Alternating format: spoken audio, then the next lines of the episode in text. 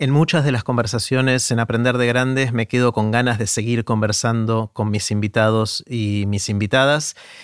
Definitivamente fue el caso con Andrés Riesnik. Tuvimos una conversación hace más de cuatro años, casi cinco años, eh, y pasaron un montón de cosas en su vida y en el mundo después de eso, y tengo muchas ganas de seguir conversando con él, y eso fue lo que pasó hoy. Conversamos con Andrés Riesnik, él es mago, mate mago, es científico, hace investigación en neurociencias y también hace difusión pública de la ciencia, lo que comúnmente se llama divulgación científica, y lo hace de manera espectacular. Eh, hablamos de un montón de temas y como siempre con Andrés es un placer y aprendo muchísimo cada vez que hablo con él. Antes de dejarlos con Andrés, les cuento qué es todo esto.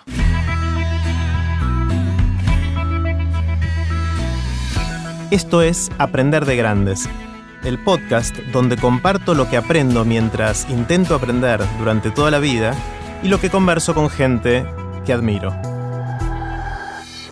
Si te gusta este podcast, creo que también te va a gustar el newsletter de Aprender de Grandes. Es un email corto que mando todos los lunes con ideas para empezar la semana. Podés suscribirte gratuitamente en aprenderdegrandes.com.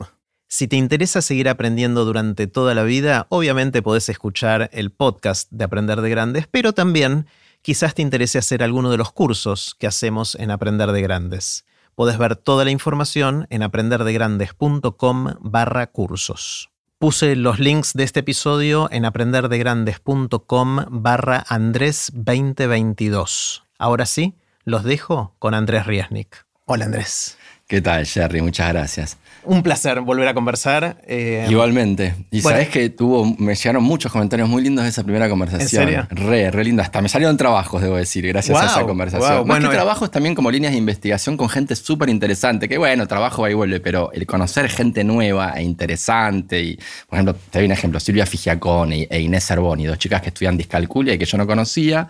Cuando vos contaste ahí de la discalculia, que es como la dislexia, pero de los números. Exacto, exacto. Y hablé bastante de los estudios que hacemos sobre cognición numérica, sobre cómo procesamos en el cerebro los números. Y ellas lo escucharon y a raíz de eso me contactaron y entonces hacemos estudios súper copados. Bueno, antes de hacer una pregunta, me da ganas de hablar de efectos inesperados, por ejemplo, ¿no? Porque ese es el tipo de cosas que uno no espera de tener una conversación acá grabada, filmada o lo que fuera. Sí, sí, no, eso fue, fue re lindo. Y también me pasó hace un par de semanas con un ex estudiante mío, un pibe inteligentísimo, Milton, le mando un saludo, em, que justo terminó la facultad de física y se está yendo al exterior a seguir sus estudios. Y me contactó, hacía un par de años que no hablábamos, porque había escuchado el Aprender de Grandes y estaba bastante fascinado con lo de Moravec y se acordó de mí y dijo, che, vayamos a tomar un café. Entonces tuvo como muchos efectos en ese sentido que, me parecen súper lindos. Sí, Está bueno, re lindo. Eh, la pregunta obvia es, ¿qué aprendiste en los últimos cuatro años y medio? Tuvimos esa linda conversación y sé que deben haber pasado un montón de cosas eh, me pasaron en esos años. Sí, me pasaron un montón de cosas y encima tengo una vida muy cambiante yo, ¿viste? Bueno, ya en aquel momento la tenía y ahora está con la edad yo pensé que se iba a tranquilizar y, y creo que no. De hecho, eh, doy bastantes charlas para gente joven que me invita a las universidades y últimamente ando diciendo que no se preocupen si no saben qué hacer de sus vidas a esa edad, porque yo tengo 45 y todavía no sé qué hacer de la mía. Eh, pero en el medio sí, eh, cambié de lugar de trabajo, estaba en el, en el laboratorio de neurociencia de Itela, después me fui al laboratorio de, que fundamos con los chicos del Gato y la Caja, el Labs del Gato y la Caja. Después estuve un tiempo en INECO con Pedro Beck. Y ahora hace un mes y medio renuncié al CONICET y, estoy, sigo haciendo comunicación pública de la ciencia, lo que me encanta y quiero seguir haciendo, y mis shows de matemagia que me encantan, que ahora estoy en Tecnópolis, y es algo que realmente me doy cuenta cuánto me fascina y cuánto me llena de, de vida. Eh, y, estoy trabajando también en una empresa de seguridad informática, es algo nuevo para mí, súper interesante. Eh, dos veces por semana hago eso y también me parece súper interesante. Estamos tratando de aplicar el conocimiento sobre el comportamiento humano a entender el comportamiento de los hackers. Súper interesante también. Pero entonces cambió un montón de cosas. Ah, bueno, para, pero vamos a la respuesta a la pregunta, porque no te di la respuesta. A ver, no, porque lo estuve pensando bastante. Es primero lo personal. Lo, lo, dividí como en dos partes. En lo personal, que eso tal vez es lo más sencillo. Yo lo que siento. Igual también son estas cosas, viste, que uno puede. Hoy te digo esto y capaz que pasó mañana te diré otra cosa. Pero bueno, hoy lo que siento mucho es que realmente aprendí a hacer algo que ya sabía que tenía que tratar de hacer, pero siento que ahora lo hago más, que es realmente poder poner en práctica eso de darte cuenta que si tenés un cuerpo sano y una mente cuerda, Eh, no hay ninguna otra razón o ninguna otra actitud apropiada frente a momentos como este que la gratitud y, ningún otro sentimiento apropiado que el de la dicha. Y, poder habitar esos espacios de paz y tranquilidad en el momento que quieras, cuando quieras, de plenitud total, eh, creo que es algo que yo ya sabía porque siempre me interesó. Mi abuelo, cuando yo era chiquito, había ido mucho a la India y me hablaba también de este tipo de cuestiones introspectivas.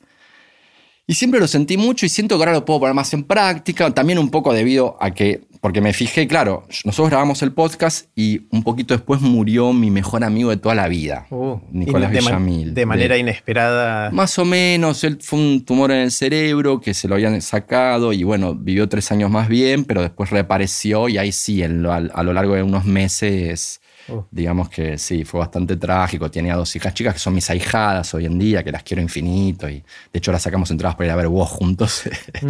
Em, pero bueno, siento que eso me, ayudó también a percibir esto. Porque frente a esos momentos tan. tan o sea, ¿qué, más fuerte en la vida que eso, ¿no? Que, que te pase eso con un amigo, con dos hijas chicas.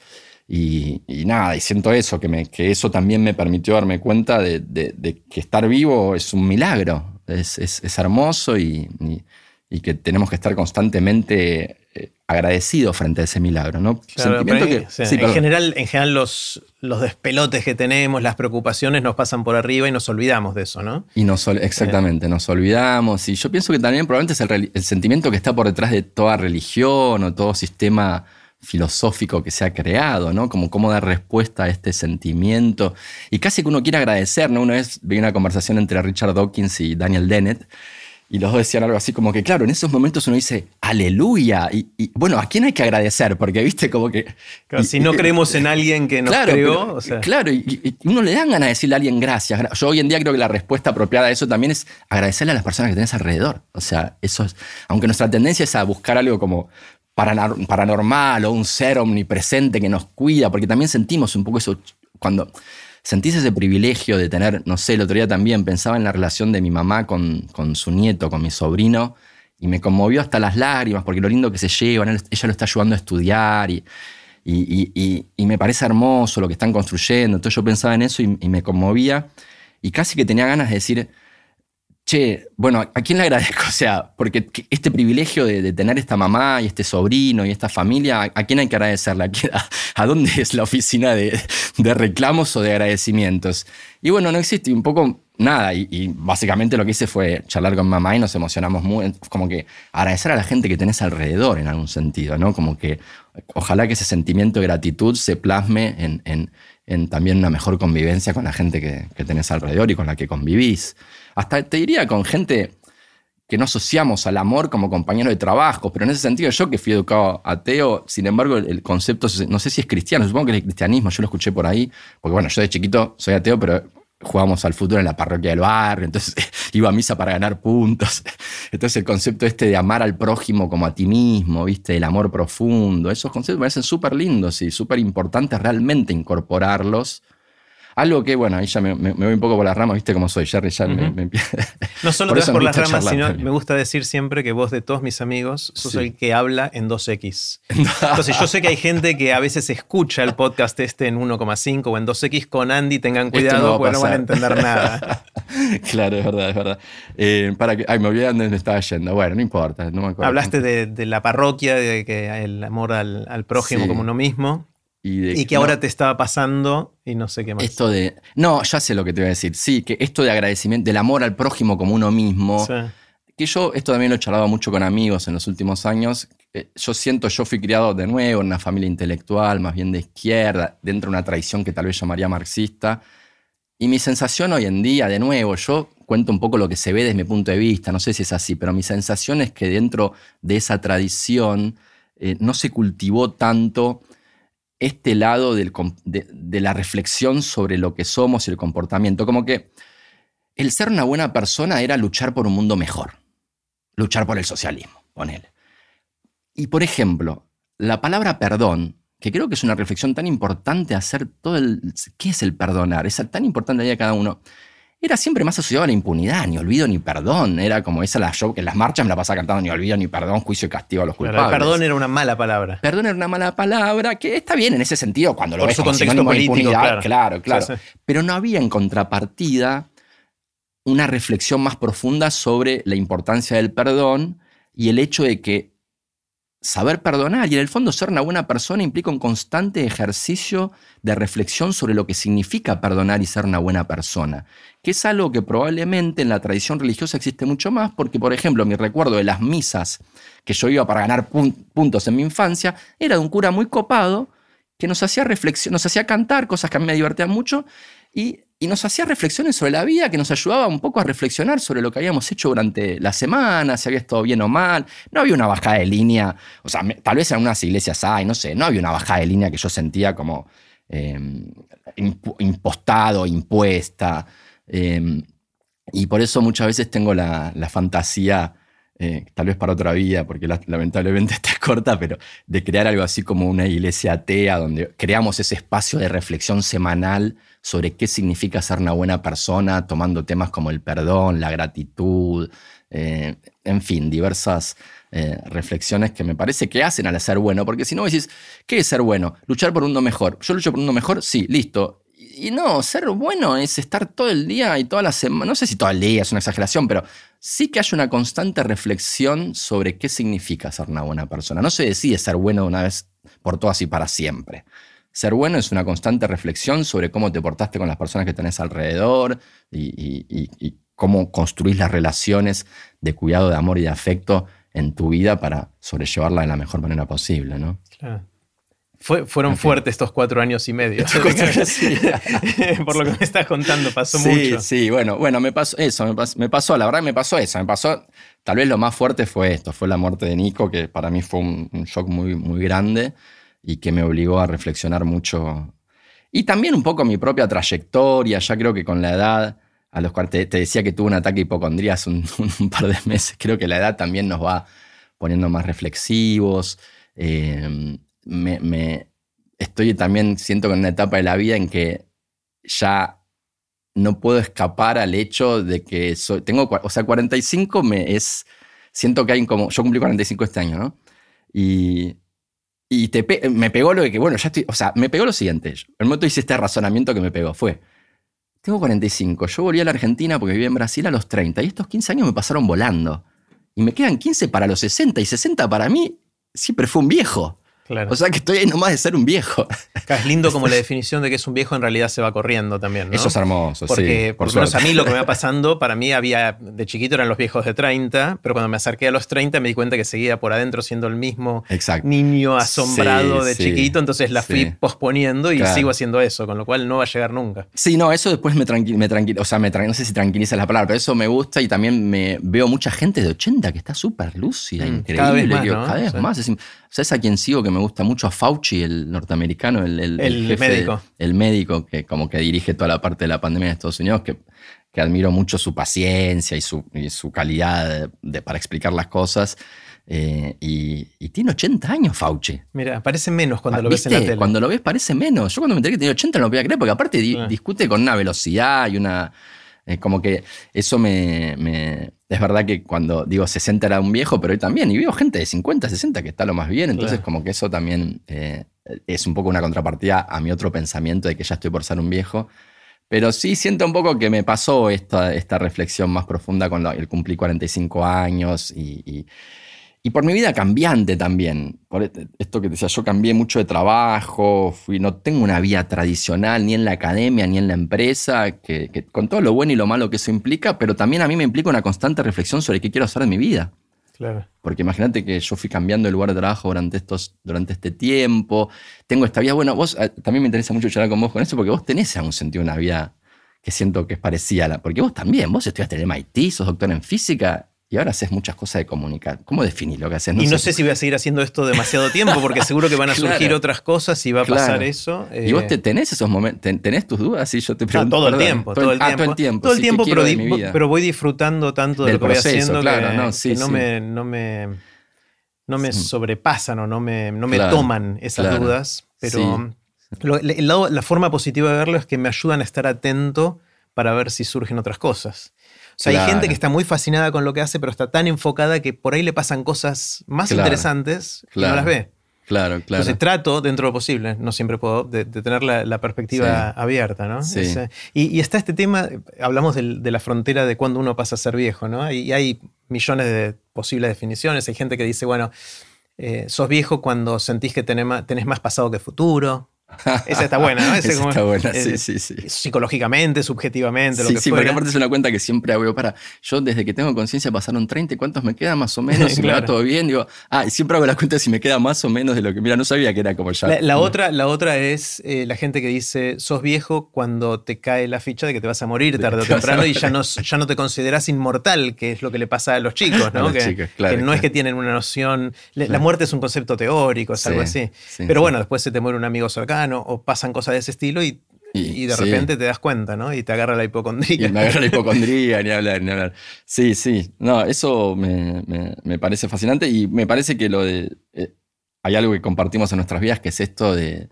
Con lo bueno y lo malo, que es esto de tener una vida cambiante y, no, y muy particular, porque ni vos ni yo hicimos una carrera tradicional, hacemos cosas raras que nos cuesta hasta definir qué es lo que hacemos. Sí, sí, sí. ¿no? Pero yo ahora no había pensado eso, que el lado bueno es esto de estar siempre más atentos, que muchas personas de repente se, cierran otras posibilidades. Claro, claro. Yo siempre tenía miedo cuando iba pegando los saltitos, como los que fuiste pegando vos, de dejar de profundizar en lo que ya profundicé hay, como una mm. sensación de tengo un camino recorrido y en la ciencia, por ejemplo, cuando, cuando hacía investigación en física, digo, bueno, soy medio experto en la física de aleaciones, de, no sé qué. El pringundín de pringundín, que como claro, exactamente. Y sos el experto porque nadie más sabe. Nadie, nadie lo estudió tanto, nadie le dedicó tanto tiempo. Claro, pero cuando decís, bueno, voy a dejar de hacer lo que vengo haciendo durante 10 años, sí. epa, o sea, ¿para qué, ¿y qué voy a hacer con todo eso que sé, que hice, los contactos que tenía en ese mundo, la reputación que fui desarrollando? me, eh, pasa eso y me pasa eso de que el que mucho abarca poco aprieta y ese miedo de, ser muy superficial en muchas cosas. Igual ese miedo lo tenía más cuando empecé esta vida más cambiante a partir de los treinta y pico. Hoy en día estoy más tranca también porque también me doy cuenta que con la edad la gente te da más permiso para ser un pensador. ¿Entendés? un reflexionar. Entonces hoy en día me llaman a dar charlas así sobre temas variados. Y yo, mira que yo no estoy mucho eso. No, pero queremos escuchar tu opinión. Ah, bueno, me encanta. Entonces ahí empiezo a reflexionar y bueno, y veo que a la gente le, produce algo, que hay una devolución. Y entonces eso como que me tranquiliza que, bueno, también hace falta gente que estudie muchas cosas diversas y trate de crear esas relaciones. Bueno, no, eh, lo había pensado. O sea, tenés la sensación de que de alguna manera el deber ser social te da espacio para esas cosas ahora y no y no antes, sí, porque si vos tenés 30 y te pones a reflexionar sobre la vida y sobre estas cosas que estuvimos charlando. ¿Qué vida si todavía no la viviste? Sí, no es muy creíble. Y, aparte, como que hay un derecho de piso que hay que pagar. Como que yo hablo de estas cosas, pero dicen, ¿y este quién es? Dice, no, es doctor en física. Y, además fue, es investigador de CONICET. Y además conduce un programa en la TV pública. Y además publicó cuatro libros. Entonces, como que ya tenés un currículum que te hace más creíble en tu reflexión, por más que sea igual de pedorra que la que podrías haber hecho a los 30 años. Puede ser que sea eso u otra posible explicación alternativa es que te importa menos el que dirán. También.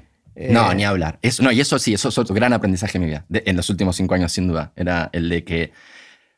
Aprendizaje en el sentido de incorporarlo más, creo que son cosas que siempre sabíamos, ¿no? Pero como que yo siento que hoy en día me importa mucho menos lo que se espera y lo que van a decir de mí y, y la presión por ejemplo, me tranquilicé mucho más en eso de que yo soy nerd y, soy medio obse con algunas cosas y me encanta ver documentales y bueno, y, soy así, no sé, ya no lo voy a cambiar a esta altura de mi vida. O sea, eh, yo me peleaba un poco con, con, o eso de, che, hay que, hay que viajar más, viste, la gente le encanta viajar. Yo la verdad que no me, está bien, me gusta conocer nuevos lugares, pero inclusive cuando viajo, es raro porque mucha gente se la pasa, tiene todo planeado, qué día voy a ir a cada lugar.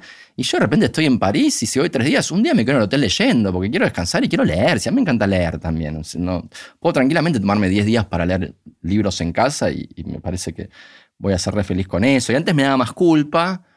Y hoy todo eso lo hago con, más, con, menos culpa y entendiendo que yo soy así, que tengo mi personalidad. También un poco los estudios que hice en los últimos años de, sobre neurociencia y genética, esas cosas me ayudaron a entender también esto de que, bueno, somos diferentes todos y, cada uno tiene que aceptar un poco lo que es fruto de sus circunstancias y su biología y, siento que, un poco lo fui consiguiendo, y también estudios que muestran que hay algo que es muy antiintuitivo, que es lo siguiente, que es en nuestros eh, rasgos eh, cognitivos y de personalidad, al contrario de lo que uno intuye, el componente genético de esos rasgos aumenta con la edad, no disminuye. A ver si, es así. Uno tiene la sensación de que, por ejemplo, yo soy más extrovertido, menos extrovertido. Eso, cuando yo soy chiquito, va a tener más que ver. Bueno, a una gente tiene la intuición de que no tiene nada que ver con mi biología, ¿no? Con mis genes. Hoy en día sabemos que influye la genética y la biología en tus rasgos de personalidad. Si aceptas eso, que creo que hoy en día hay evidencia irrefutable de que es así, sin embargo, puedes tener la intuición de que a medida que pasan los años, como que el ambiente, la crianza, la sociedad, la cultura, van lavándolo un poco eso y ese componente genético, esa influencia de los genes en tu personalidad y en tus, en se, va diluyendo. se va diluyendo.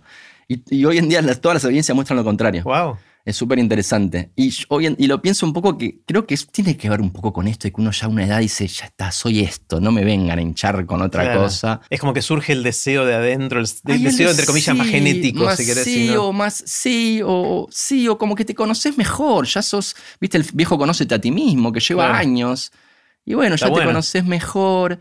Y te dejas eh, influir menos por el deber ser, quizás. Me parece que sí. Hay, hay, una historia muy linda de un libro que recomiendo mucho. Se llama El Gen, de Siddhartha Mujer, que es un libro que fue bestseller, eh, que es la historia del concepto de gen, que es el concepto probablemente más peligroso de todo el siglo XX. Eh, peligroso entre comillas. Por peligroso entre comillas. Ay, para, me estoy confundiendo. Tal vez lo dice Robert Plomin en otro libro, Blueprint. Bah, ¿Sabes que no me acuerdo esto que voy a contar? Si lo dice Robert Plomin en Blueprint o Siddhartha Mujer que en el Gen. Bueno, dos librazos, recomiendo los dos. Pero uno de los dos cuenta que en un momento que en sus primeros años de investigación lo invitan a Rusia a hacer investigación sobre el componente genético en el comportamiento humano. Y él le llama mucho la atención, porque dice, si los, rusos son negacionistas esto, ¿no? en Rusia existe toda una historia desde, desde el lisencoísmo en la década del 30, que decía que la genética era una justificación de la burguesía para oprimir a los pueblos, hay una negación de la genética muy grande. Entonces, cuando él lo invitan a estudiar esto en Rusia, él se queda sorprendido y dice, ¿por qué me invitan los rusos a eso? Y después se entiende que eran estudios sobre el componente genético de nuestra personalidad y cogniciones en la infancia. Y entonces los rusos que lo invitaban estaban convencidos que, bueno, en la infancia sí podía haber algo, pero que seguro que después eso se diluía y entonces no importaba.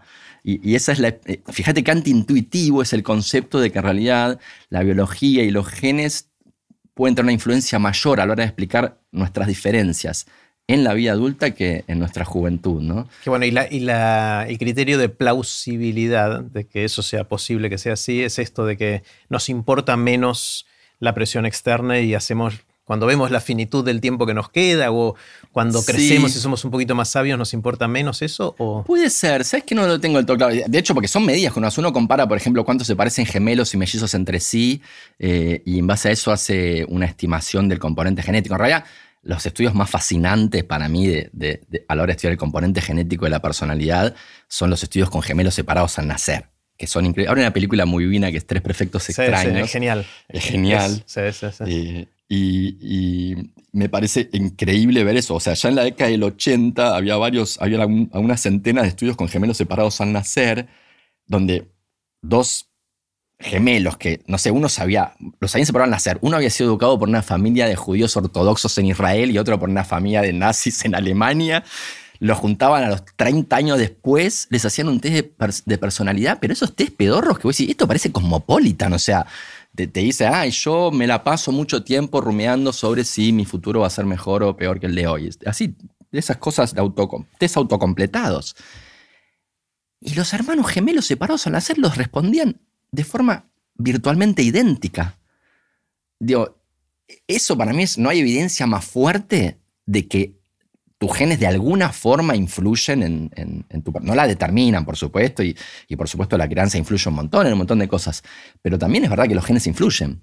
Y no veo más, evidencia más contundente que esa, pero y vos con eso podés, entonces vos podés ir comparando gemelos y mellizos o gemelos separados al nacer o hijos adoptivos, hay muchas formas de medir eh, el componente genético, siempre se trata de comparar cuánto se parecen dos personas en función de la similitud genética entre ellos. Y con eso puedes estimar el componente genético de un rasgo. ¿no? Y esos estudios, si haces eso mismo con personas de 10 años, de 15, de 30, de 50, de 80, puedes ver cómo el componente genético varía con la edad. Claro, y eso da que va bajando con el tiempo. Y eso que va aumentando el componente eh, perdón, que va aumentando el, genético, bajando el social. bajando el, ambiental, el, ambiental. Lo más fascinante, si hablamos de cosas fascinantes, que tiene que ver con lo que aprendí en estos últimos años, porque todo esto es lo que hablo también en mi último libro, Tabú, que dicho sea de paso fue declarado de interés la semana pasada por el Congreso de la Nación. Por unanimidad de diputados de todos los partidos, lo que me enorgulleció mucho. Pero eh, el, ¿Qué dice en Tabú algo que, está, que, que, pusiste en el libro? Sí, te, te decía. Eso pasa con la edad también, que perdés el. que perdés el hilo, a veces te, vas por otro lado. Sí, sí, sí. No, te estaba contando de que el componente genético aumenta con, con la edad, ¿no? De, los rasgos. Y te voy a decir algo más y ahora me. Algo que apareció en el libro, seguramente vuelva en, un rato. hay, hay, otra posible definición de viejo, volviendo a lo ¿Qué que es esto, teníamos. que te perdés más en. No, no, no, otra, otra nueva, más interesante. Me parece que en realidad es una definición de, casi de sabiduría más que de, viejo, y es algo que le escuché decir a Isabel Allende. Ah. Eh, una vez. Eh, me gusta, viste que dicen que es una escritora para mujeres y a mí siempre me encantó. Es nuestro lado femenino, a mí, también me, encanta. a mí me encanta también. Eh, ella dio una charla TED y cuando terminó de dar su charla TED le, hubo un poquito de conversación en el escenario después. Y en esa conversación, entre otras cosas, dijo que ella sentía que ya no tenía nada que probar. O sea, hay algo que todos sentimos que tenemos que probarnos hacia los ojos que nos miran de afuera. Pueden ser ah. nuestros padres, si lo querés mirar más del punto de vista psicoanalítico, si querés, pero en general la sociedad en... Me acabo de acordar lo que te iba a decir. acordate, lo decía una palabra si nos acordamos y termino con este Era el, componente ambiental no compartido en los rasgos de personalidad. Pero ahora, volvemos a eso.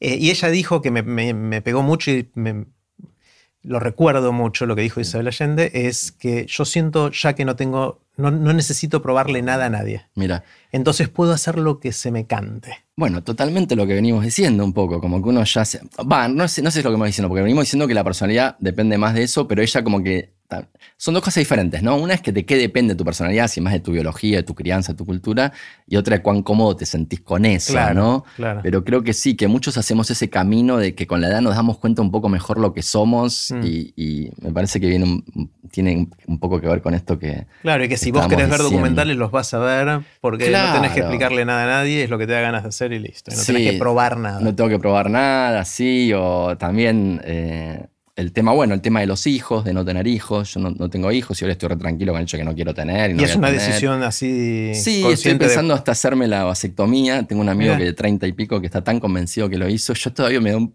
poquito no sé qué, qué sé yo, porque digo, 90% de chance que no voy a querer tener hijos, pero si, si sea el Y es medio irreversible. sí, sí, viste, hay, cierta creencia de que la vasectomía es, es, reversible, no lo es, o sea, es estadísticamente 50% no es reversible. Ah, entonces, bueno, entonces no es reversible. No es, claro, exacto, médicamente no es un método anticonceptivo, sino una castración. Entonces, eh, pero también eso, el de estar más tranquilo con eso, el de estar más tranquilo con esto que te decía recién de, de, poder... Eh, hablar de cosas diversas sin sentirme culpable por esto que decíamos a veces la culpa de no profundicé mucho en, nada y hablo de muchas cosas. Mm. Eh, como que todo eso, dije, bueno, eso de, ser un poco filósofo en algún sentido, justo estuve leyendo sobre Platón, el decir, bueno, a mí me gusta hablar sobre, a mí me gusta entender el mundo, qué sé yo, no, me cuesta ponerme una etiqueta porque yo soy físico, soy neurocientífico, todo, soy mago, claro. soy comunicador de la ciencia y estar más cómodo con ese papel que, que un poco es lo que es, más cómodo con los amigos que tengo, con la gente que, de la que me rodeé también. Eh, todo eso me...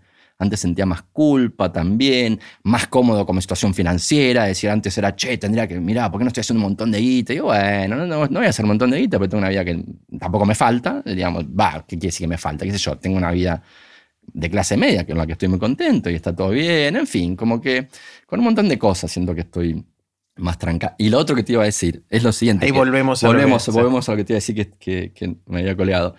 Que es re interesante también, que, tiene que ver con estos estudios con gemelos, mellizos, hijos al nacer. Y es que no solo el componente genético a la hora de explicar nuestras diferencias aumenta con la edad, sino que el componente, el ambiente se puede separar en dos grandes variables, cuando hablamos de variables ambientales las que se llaman del ambiente compartido y el ambiente no compartido. Compartido porque compartido entre hermanos. ¿no? Entonces, cuando vos medís variables ambientales, pues llamarlo clase social. Clase social es una variable del ambiente compartido, porque dos hermanos criados juntos tienen la misma clase social, o número de libros en la casa, o estilo parental. Ese tipo de cosas son eh, se llaman variables del ambiente compartido. Entonces, cuando tratamos de entender las diferencias entre nosotros, tratamos de entenderla en términos de diferencias en nuestros genes o diferencias en nuestros ambientes compartidos o en nuestros ambientes no compartidos. Y lo que se ve también muy interesante en todo esto y que me parece fascinante, antiintuitivo, es que también en la vida adulta la influencia del ambiente compartido es muy poca. En casos, para, estamos hablando de familias donde no hay casos extremos, por ejemplo, maltrato infantil extremo, estamos hablando dentro de cierta normalidad. Dentro de cierta normalidad también. En otras palabras, a ver, algo que me gusta mucho tiene que ver un poema que, mi mamá tenía colega en su habitación cuando yo era que era tus hijos no son tus hijos, son hijos e hijas de la vida, deseosa de sí misma. Eh, y es un poco, yo lo cuento esto mucho a mis amigos padres, como también para quitarles el peso de querer que el hijo sea más así o más asado. Bueno, vos tenés hijos, vos me dirás un poco qué se siente, pero siento que a veces los padres quieren que su hijo sea más o menos extrovertido, más o menos neurótico, más o menos abierto a nuevas experiencias. Y un poco lo que los estudios muestran es que no vas a poder hacer nada. es que sí, un poco en la adolescencia hay una influencia un poco tuya, pero después rápidamente la vida adulta desaparece. Porque las, las variables del ambiente compartido parecen tener una poca influencia en la personalidad de largo plazo de los chicos y de las chicas. Como que en algún sentido tu papel de padre es darle mucho amor y que tenga un lindo recuerdo de su infancia, pero si él es más o menos extrovertido, más o menos abierto a nuevas experiencias, más o menos amable en sus relaciones. no depende tanto de su educación de padre dentro y madre. De, dentro de la normalidad, ¿no? Por supuesto. Claro, hay casos sí, pero no, no, es, raro porque, viste, que uno se encuentra mucho con, con, con, chicos con una personalidad que el padre dice, no sé de dónde lo sacó, no sé cómo es, en fin. Eh, y sí, salvo casos extremos, no, no depende. Y no hay nada que la ciencia te pueda decir hoy en día. Voy a decir, che, mi hijo es muy introvertido, quiero que sea más extrovertido. ¿Qué puedo hacer? La verdad que por ahora no, no, no hay nada a ciencia cierta que se pueda decir. No sabemos si a futuro habrá o no. De hecho, ahí hay como tres grandes teorías de cuáles son las variables del ambiente no compartido, o sea, todas las variables que no compartes con tu hermano, cuáles son las que influyen en tu personalidad. Hay hay dos que son muy parecidas. Una es la de Steven Pinker y, bueno, un montón de gente, pero yo lo leí en él y él es como el, famoso que la, que la divulga, que es la de que simplemente es tan ruidoso, es tan caótico que nunca lo vamos a saber. Y hasta está bueno. Hay un montón de variables que te impactan y no puedes aislarlas. Claro. que, claro, nunca vamos a poder determinar qué es lo que hace que una persona sea más extrovertida que otra, un poco más neurótica que otra, un poco más amable que otra. Eh, más allá de que sí sabemos que el 50% grosso modo, 50% de la explicación tiene que ver con los genes a la hora de explicar nuestras diferencias, pero el otro 50% dice Pinker, mira, yo creo que son tantas variables del ambiente que es imposible que vayamos a determinarlo. La otra teoría que es parecida a la de Pinker, yo la leí en un libro muy lindo que recomiendo también, Innate, de Kevin Mitchell, un genetista irlandés. Él dice algo muy parecido, pero está bueno porque da el debate de que el nombre ambiente no compartido para esas variables es confuso porque él piensa que en el fondo no son variables ambientales, sino ruido intrínseco del desarrollo. ¿A qué voy? Nosotros, nuestro cuerpo está a 37 grados. Entonces, viste, bueno, vos sos físico, está bueno charlarlo con vos porque esto lo entendés de toque. Hay cierto ruido térmico, es decir, cuando, cuando decimos que hay 37 grados es porque las moléculas vibran ruidosamente para diferentes lados, ¿no? La temperatura es la velocidad, grosso modo, a la que hay, hay un meme por ahí que un señor le dice a una chica, los termómetros son velocímetros de partículas y la, chica queda, oh, oh porque los termómetros son eso, ¿no? Como que miden la velocidad de las partículas de las cuales está hecha el cuerpo. Entonces, en el desarrollo embrionario del cerebro en el feto hay cierto ruido intrínseco. Y ese ruido térmico, incluso, puede hacer que un axón, un cacho de una neurona, por fluctuaciones aleatorias, se conecte con una neurona de la derecha y no con la de la izquierda, por ejemplo. Y eso puede generar un, un, puede generar un bucle de retroalimentación que hace, por ejemplo, que esa persona sea zurda y no diestra. Porque eso es súper interesante. ¿Sabes cuál es el componente genético de la surdera y la... Es bajo, al contrario de lo que muchos piensan, porque como los zurdos son zurdos desde muy chiquitos, hay una tendencia a creer que tiene que ver mucho con la biología y con los genes. Y sí con la biología, pero con los genes parece tener muy poco que ver. Comparás gemelos, por ejemplo. En, San Lorenzo, para los que son más futboleros, juegan los hermanos Romero, que son gemelos, uno es diestro, el otro es zurdo. Mire. Entonces, haciendo ese tipo de comparaciones, ves que es poco el componente genético de la surdera, es 15%, no depende tanto de los genes. O sea, depende del desarrollo temprano. Y la sospecha, claro, es que... Y pero ¿por qué se, expresa tan tempranamente en la vida? Porque probablemente tiene que ver con fluctuaciones microscópicas en el desarrollo embrionario del cerebro en el feto. Mira. ¿No? Entonces, lo que dice Kevin Mitchell en relación al, a las variaciones que observamos eh, entre nosotros que no podemos explicar, es que no, la palabra que tiene que ver con variables del ambiente no compartido es confusa porque al, mencionar ambiente como que excluimos esto que tiene que ver más no tanto con ambiente, sino con el desarrollo intrínseco del cerebro. Claro, una sensación que tengo de eso es que parte del ambiente no compartido es mm. si sos el primero o el segundo de los hijos de... Mira, esa es la variable más estudiada del ambiente no compartido. Porque, te digo, entre mis amigos que tienen dos o más hijos, hay correlación entre las personalidades del primero y del segundo. Hay correlación. Sí. Ok, para. Y porque hay una que es la, lo más, la, viste que hay como cinco grandes rasgos de personalidad. Hay muchas formas de separarlo, pero el que más se usa son cinco, eh, uno de los cuales, ay, no te quiero decir cuál es, pero ¿cuál pensás de, quiero, quiero ver cuál es tu intuición al respecto. y los, los, que nos estén escuchando tal vez pueden jugar también, pero es, hay una, porque ese, eso que vos decís es la variable más medida y más estudiada del ambiente no compartido. Después te voy a dar mi visión, que me gusta mucho una investigadora llamada Judith Harris sobre cuál es la variable del ambiente no Porque estas que te dije yo dicen, no, es ruido. Uno dice ruido intrínseco del desarrollo, otro dice ruido ambiental. Pero hay otras explicaciones que a mí me gustan mucho que tienen que ver con esto que estamos diciendo ahora, que ahora te las cuento, pero vamos a esta, que es, hay una variable que se estudió mucho que es si sos hermano menor o mayor. Y eso hay una, hay, un, hay bastante eh, descubrimientos que después no se replicaron, ¿viste? No es tan fácil estudiarlo. Pero hay una que parece ser muy robusto, un descubrimiento muy robusto sobre la personalidad de los más chicos. Respecto a alguna de estas cinco variables típicas de la personalidad, ¿o no? Sí, sí. Bueno, recordame cuál. Una era introversión, extroversión. Tenés introversión, extroversión, tenés neuroticismo, tenés amabilidad, tenés apertura a nuevas experiencias y tenés, me estoy olvidando de una, eh, ah, diligencia o conscious, eh, ¿cómo se traduce al, castellano? responsabilidad, Sensación de la, sí. Eh, sí. Sí. Bueno, no sé cómo mapearlas en esas, pero mi intuición es que en general los primeros hijos suelen ser más controlados, más atentos al deber ser, más duritos en alguna dimensión. Y los segundos hijos tienden a ser más rebeldes, más libres, más. Eso, ojo, la muestra es, re chiquitita y es de mis amigos de que están alrededor. Cero base científica lo que estoy diciendo. No, sí, sí, pero está muy bien, está muy bien. Y es un poco eso, ¿eh? porque de las cinco variables, la que se midió que tiene una clara, un claro efecto en eso es apertura a nuevas experiencias. Los más chicos suelen arriesgar más. Claro. y ni, hay que hablar si viene un tercer hijo. Si viene un tercer hijo, ya está, es, un desastre, es un desastre. Yo lo mapeo en mi familia y es claramente así. Mi hermano Martín, que es el menor de los, tres hermanos, eh, porque después tengo dos medio hermanos más chicos, pero que, son mucho más chicos, entonces me cuesta un poco comparar, pero Marina, Martín y yo somos, nacimos más seguido y de lejos Martín es el que es más de arriesgar, de hacer cosas que yo jamás me animaría, y pero bueno. Claro, pasa, pasa en varias personas que conozco, que conozco que tienen tres hijos, pasa eso, y mi teoría mm. es que cuando tenés un hijo está el papá y la mamá. Estoy hablando de heteronormativo, estereotipado, lo que fuera, ¿no? sí, sí, sí. Pero suponete papá, mamá, con el primer hijo están los dos atentos, los dos mirándolo y los ojos están posados sobre ese y él, o ella, el nene o la nena, lo siente, ¿no? Y entonces está muy atento. Ah. Cuando viene el segundo ya tiene la mitad de la atención y ya los padres aprendieron a no preocuparse tanto y si no se duerme que llore, que no importa y ese tipo de cosas. Eh, cuando llega el tercero, ya no son dos los padres. Ya se lo olvidan en el shopping. uno corre uno, otro el otro, y el tercero está ahí, ya nadie presta atención. ¿no? claro, eh, pero vos pensás entonces que eso hace que el primero, como se sienta más responsable de tener que satisfacer ese deseo. Hay más un deber ser que es muy fuerte. Ah, ese es mi, eh, preconcepto, prejuicio no científico. Está bueno, no, está bueno, es re interesante.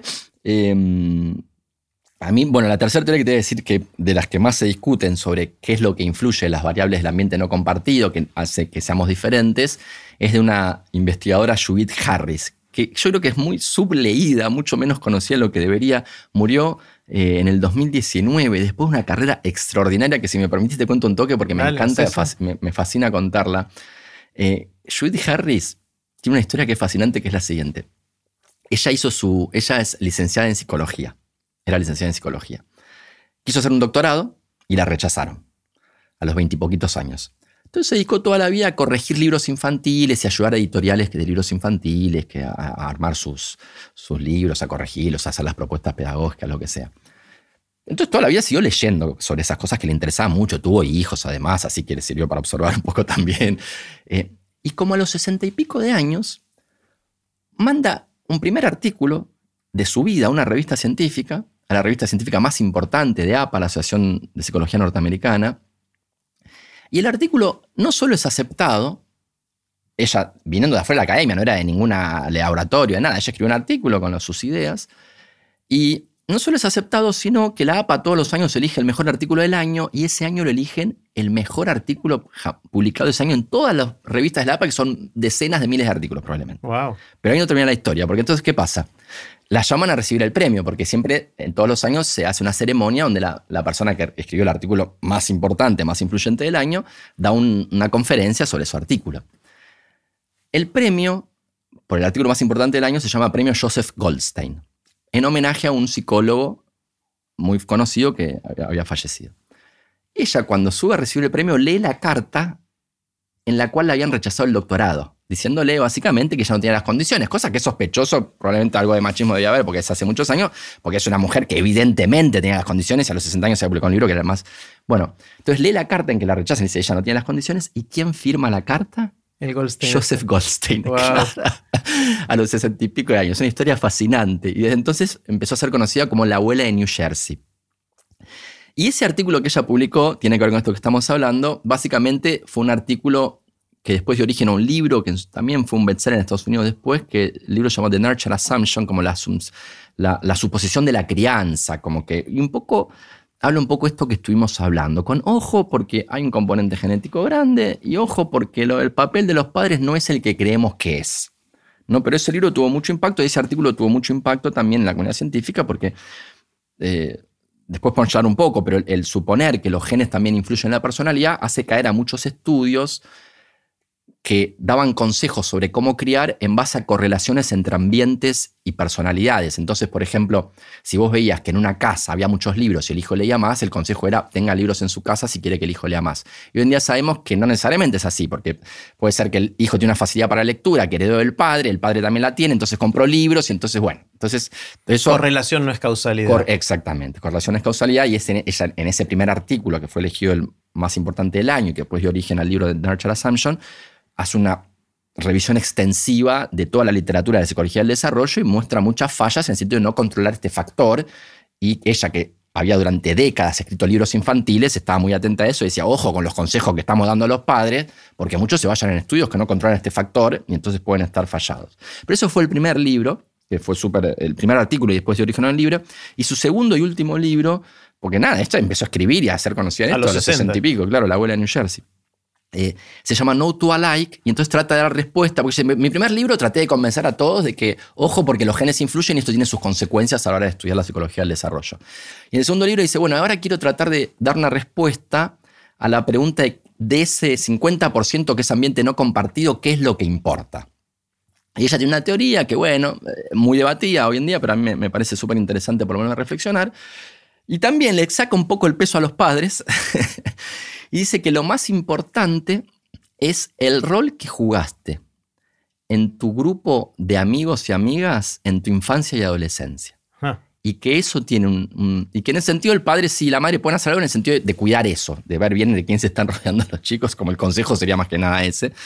Pero, pero bueno, hay varias evidencias, hay mucha discusión. Yo cuando lo pienso en mi vida y la gente que tengo alrededor, un poco me cierra, porque pienso que a mí mis años de adolescencia y crianza y, y y lo que me pasó con mis amigos, mucho más que lo que pasaba con mi familia, era lo que creo que tenemos una tendencia muy grande a darle, a, ponerle mucha importancia a la familia y nos olvidamos que durante todos esos años los pasaste más tiempo con los amigos mucho más que con la familia, sí, y mira, el colegio. Exacto, mira, y hay un dato que a mí me parece súper interesante y que muestra un poco esto de que los desde que somos muy, muy chiquitos, notamos esa diferencia. Viste que está eso de que nosotros, así como nacemos con un cerebro especial para detectar el mundo en tres dimensiones, también nuestro cerebro detecta el mundo con algunas dimensiones el espacio social, ¿no? Una dimensión de la que se habla mucho hoy en día es el de in-group, out-group, quiénes son de mi grupo, quiénes no son de mi grupo, y casi automáticamente desde que nacemos estamos poniendo sellos de los amigos y enemigos. Amigos y, enemigos, esas cosas, que medio lo hacemos instintivamente, aunque no calramos.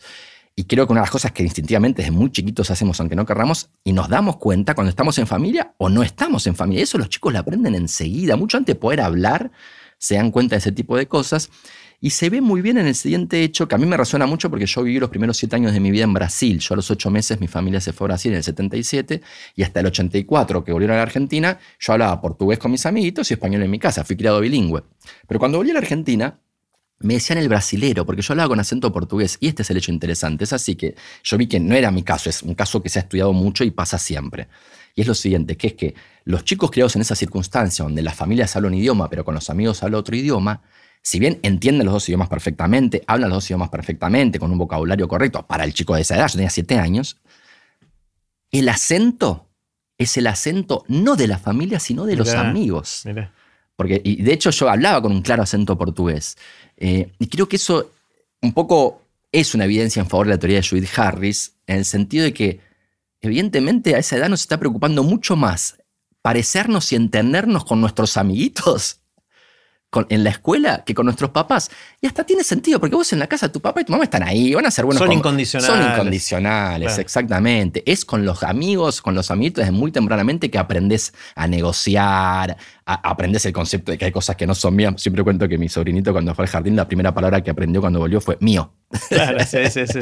Entonces creo que tiene sentido y por eso esta es como la tercera teoría que yo conozco sobre de las variables del ambiente no compartido, cuáles son las que influyen en tu personalidad en el largo plazo.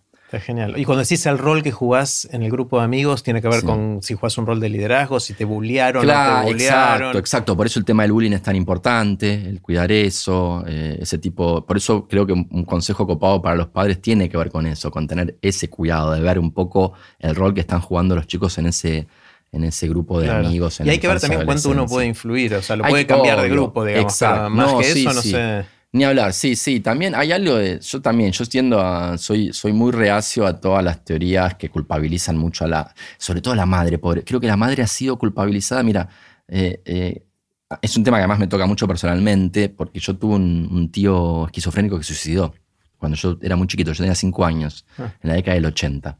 Y cuando él se suicidó, la principal teoría de la psicología dominante, digamos, y hablo de toda la psicología, de psicoanálisis, conductismo norteamericano, todos lados, las principales historias era de culpabilización absoluta de la madre.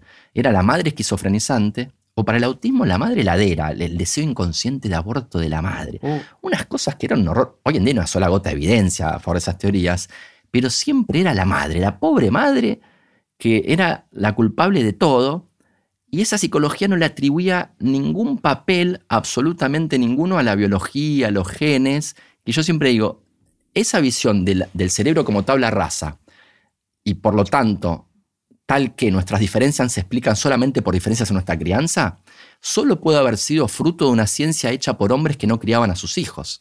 Porque cualquier persona que crió a más de un niño, una niña, sabe que no vienen igualmente, iguales al mundo, que vienen con sus propensiones, sus dificultades, sus facilidades.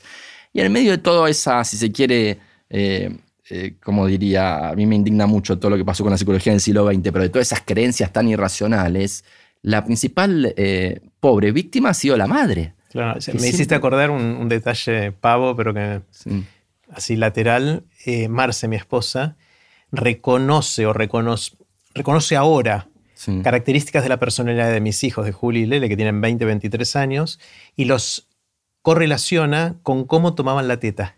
No te puedo creer. Tiene, hay actitudes de Lele, de cómo toma la teta, que, es, igual, pero que es igual a las actitudes que tiene hoy. Pero a ver, para, ¿se puede dar un ejemplo? ¿En qué sentido? Eh, ¿Qué más agresivo, o menos agresivo? Sí, Lele, Lele, a Lele le gustaba morder. Ah, mira. Y, cuando y, Marce decía ouch y él se reía. y él se reía. Le gustaba ese jueguito. Y, hay ah, algo de eso que tiene la personalidad ahora también. Ah, qué loco, mira. Cosa que Juli no, Juli tiene otro estilo, totalmente distinto. Sí, yo lo conozco a Julia. A, a Lele no tanto, a Lele, Leandro. Juli me parece y no mm. lo conozco a Lele. Pero, pero sí, sí, es que es eso, digamos.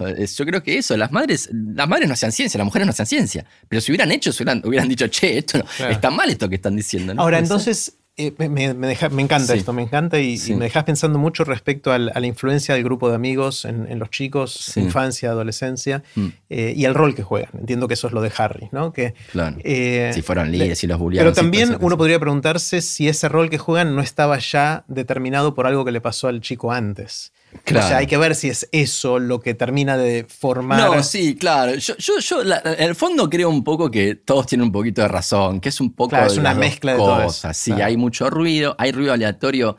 intrínseco del desarrollo. Hoy en día, viste, cada vez más trastornos que se ven que tienen que ver con el desarrollo embrionario del cerebro en el feto, eh, porque los genes que se detectan, que correlacionan con esos trastornos, se activan, se expresan, se dice, en ese momento del desarrollo en el cerebro. Por ejemplo, se ha visto un montón, de, un montón de genes hoy en día que correlacionan con autismo, con esquizofrenia. Y la enorme mayoría, cuando se estudia dónde se expresan, se expresan en el desarrollo embrionario del cerebro en el feto.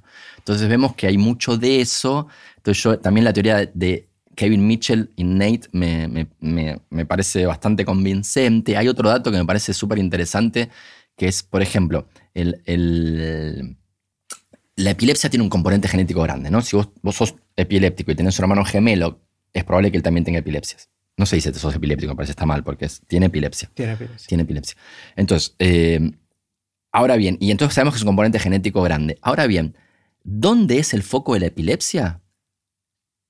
Nada te dice dónde está el foco en un hermano respecto a dónde está en el otro. Y entonces, el foco exacto de la epilepsia parece depender de eso, esas fluctuaciones aleatorias en el desarrollo del cerebro. El foco significa dónde se dispara el cerebro. dónde se dispara. Entonces puede ser, por ejemplo, a un hermano gemelo se dispara en la corteza frontal. Bueno, eso no te dice nada. Capaz que en el otro es en la occipital o en la parietal. O sea, es como si no supieras nada de. Si sabes, si sabes que el hermano gemelo tiene epilepsia, es probable que el otro hermano tenga epilepsia. Pero el foco de la epilepsia no tiene ningún poder predictivo de un hermano sobre el otro. Digo, a mí me parece esto un ejemplo muy lindo porque es algo aparte muy fisiológico, muy cerebral, mm. de cómo fluctuaciones microscópicas, inclusive debidas al ruido térmico durante el desarrollo embrionario, pueden tener consecuencias de largo plazo, cosa que tiene que ver con algo que sabemos, que es que también el desarrollo es un proceso muy no lineal donde puede haber muchos bucles de retroalimentación. Claro. Entonces esas fluctuaciones pueden generar, estas fluctuaciones microscópicas pueden generar cambios de comportamiento macroscópicos. Y me parece que eso hay algo de verdad también. ¿eh? Igual, todo esto me parece fascinante, ya o sea, por eso un poco me metí a estudiar un poco todo esto en, los últimos años, eh, y por eso lo, lo menciono bastante en mi último libro, porque también a su vez tiene muchas consecuencias si se quiere, moral. O sea, hablar de estas cosas no es. O sea, con vos, obvio que todo es fácil charlar. Pero. Gracias por el piropo. no, pero sí, porque eso es una. Eh, ahí otra vez que siento que nos parecemos en eso. Como que yo nunca me voy a enojar con nadie por una opinión. Es muy raro. Salvo que ahí me a estos hay que matarlos a todos, qué sé yo. Ahí sí me puede parecer como que me choca un poco y me dan, no me dan mucha ganas de ir charlando. Si no, generalmente lo que hago, mi estrategia es hacerme el el que no entiendo bien y preguntar. Por en los taxis hago mucho eso. ¿no? El taxista dice una opinión que me puede llegar a parecer una barbaridad, pero no me pongo a discutirle. digo, ah, mira, ¿y por qué? Como que quiero entender un poco mejor em, por, qué, por qué piensa eso. Pero son temas muy difíciles de charlar. Mm. El, componente genético en, nuestro comportamiento, nuestra personalidad, eh, muchas veces hace. ¿Por qué? Y creo que esto está bastante claro, tiene que ver con el pasado del siglo XX y cómo la genética se ha utilizado para justificar las peores atrocidades, el, racismo, la eugenesia, el nazismo. Pero lo que también hay que decir que es verdad es que muchos se olvidan que, así como la exageración del papel del gen provocó un genocidio, tal vez, no, iba a decir tal vez el mayor del siglo XX, no, porque el mayor del siglo XX fue debido a la negación absoluta de la genética, fue el de la Rusia stalinista, digamos. En esto el libro de cierta mujer que es muy bueno el gen, tiene toda una introducción donde muestra que ninguna de las dos posturas extremas, ni atribuirle todos los genes ni todos los ambientes, llevó a consecuencias felices en el siglo XX.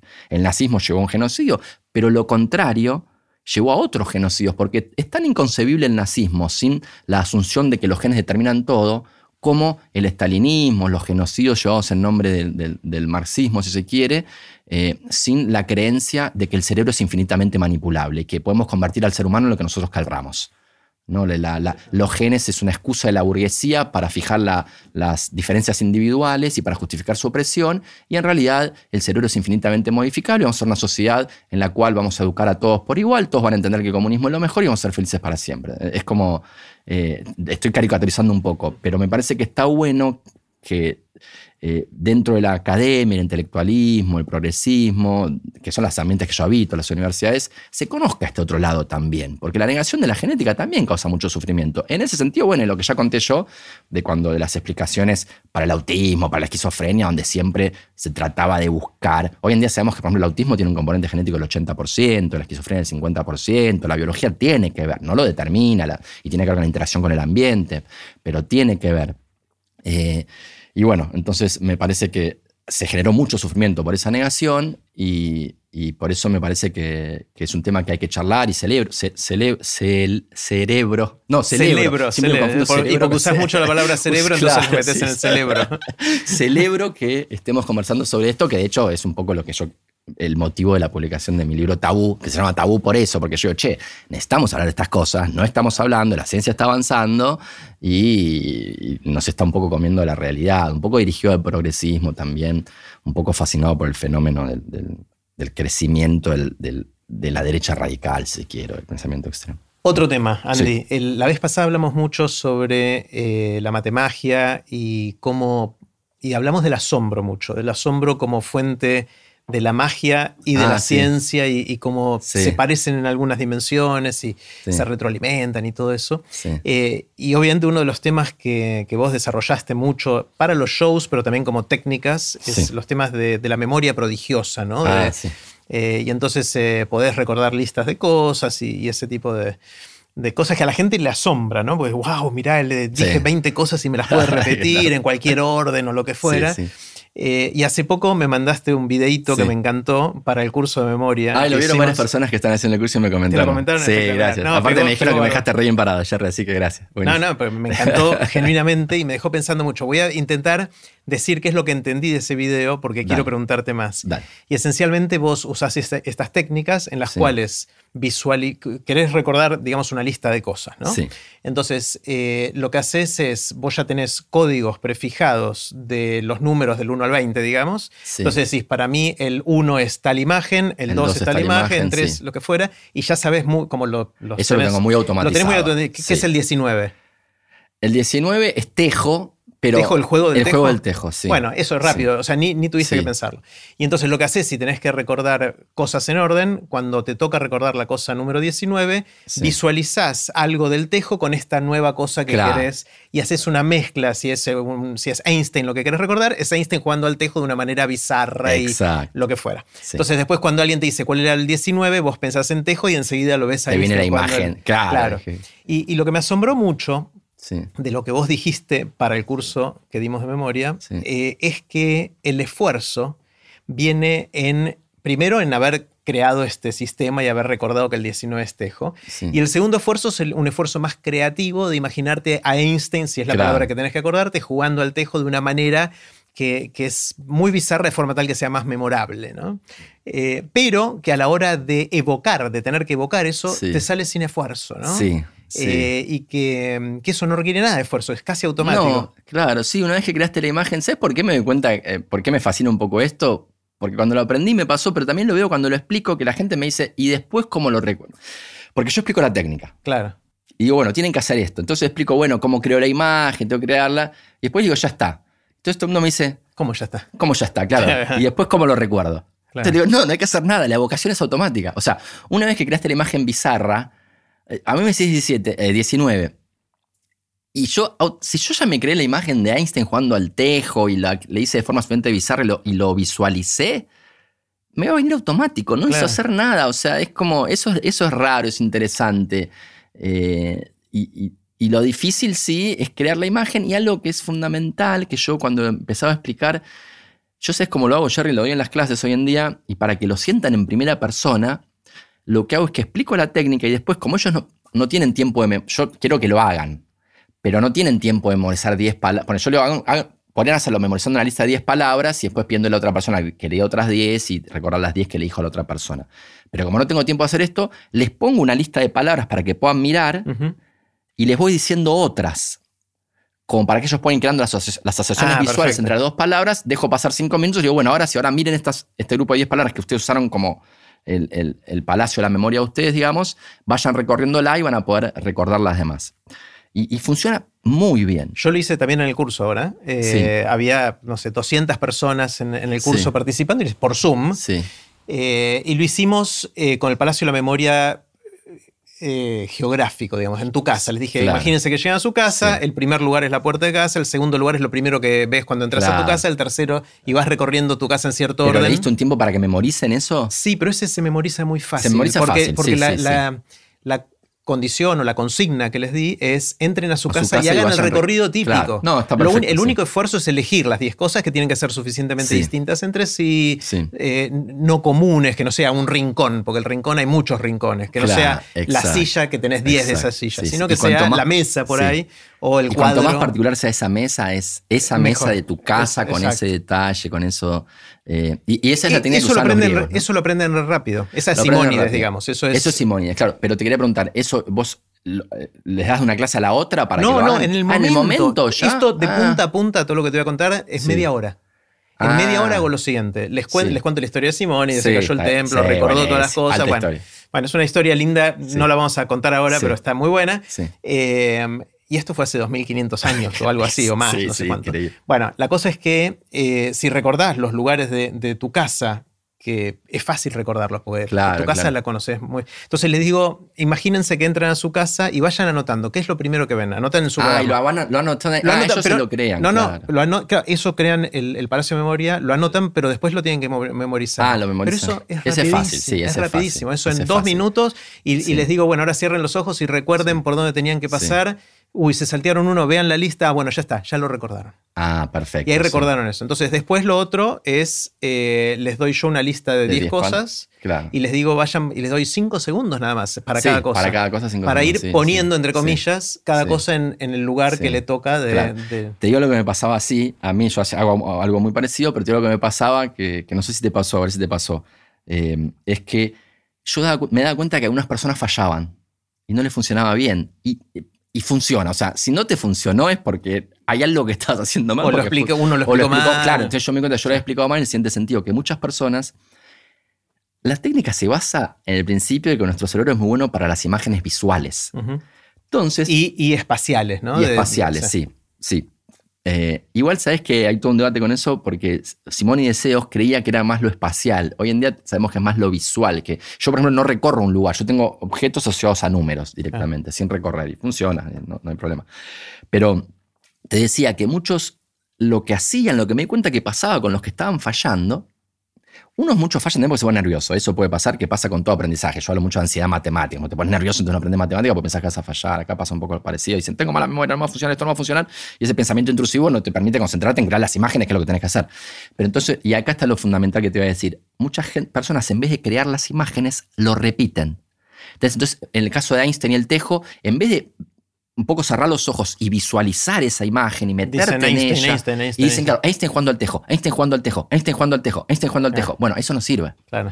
Entonces yo tú, ahora lo que hago es cuando doy la técnica, aclaro que no hay que repetirse la imagen que uno imaginó, sino que hay que tomarse un tiempo para visualizarla visualizarla e y, si estás inmerso en ella y hay emociones, mejor todavía. Claro, yo, yo, les digo, dediquen tiempo a visualizar y no vuelvan a pensar en eso cuando les tire las próximas palabras. Exacto. Porque la gente tiende a volver atrás y tratar ¿Y por qué tiende a volver? Porque dice, me voy a olvidar, me voy a olvidar y tienen miedo de no poder evocarlo. Por eso me impresiona mucho el hecho, yo hoy en día cuando sigo de largo y no vuelvo, es porque tengo la tranquilidad de que la evocación es automática. Por eso te decía que a mí lo que me llama la atención de la técnica es esa evocación automática, porque no es intuitiva. Uno dice, no, ¿cómo? ¿Ya está? Para, me lo voy a olvidar. Entonces, como que tenés la tendencia a querer volver y acordarte de lo que, es buenísimo. Lo que habías hecho. Sí, sí. Es, impresionante, es impresionante, es impresionante. Y es impresionante que se conozca tan poco, ¿no? Esta mm. técnica, esto. Em, sí, se está empezando a popularizar. Em, no mucho. O sea, mis los alumnos que tuvieron el curso, creo que la mayoría no la conocían. Yo lo di siempre, ¿no? es interesante porque hice casi un experimento. Les pedí que recordaran una lista de 10 cosas antes de enseñarles la técnica y después le dio la lista de otras 10 cosas para comparar cuánto mejoraron en media ah, hora. mira, es exactamente lo que hago yo en mis ah, clases. yo, acá pasaron, les di 10 de las 10, el promedio da entre 3 y 5 antes de la técnica y da entre 8 y 10 después de la técnica. ¿Sabes que yo estoy con la idea de publicar un paper con esto? Porque yo hace ya 3 años, 3 semestres, 3 años, porque doy un solo semestre al año, que hago esto como experimento en la clase y después hacemos un análisis con la estadística y todo, porque y hacemos eso, llegan a la clase los 50 alumnos, entonces les pido a todos que recuerden 10 palabras, después los divido a grupo control, grupo placebo, a uno les enseño para hacer la memoria, a los otros no, y lo vuelvo a hacer. Y veo cuánto mejoró su performance el grupo de control, el grupo de placebo, y siempre da bien. Claro, sí, sí. Siempre da bien y, es, y, lo, lo, hago utilizando la técnica esta de que les pongo el palacio frente a ellos, digamos, para, que, para que poder hacerlo en el momento. Eh, pero si estudias literatura científica, no hay un paper publicado de cómo instantáneamente puedes crear un palacio de memoria que funcione.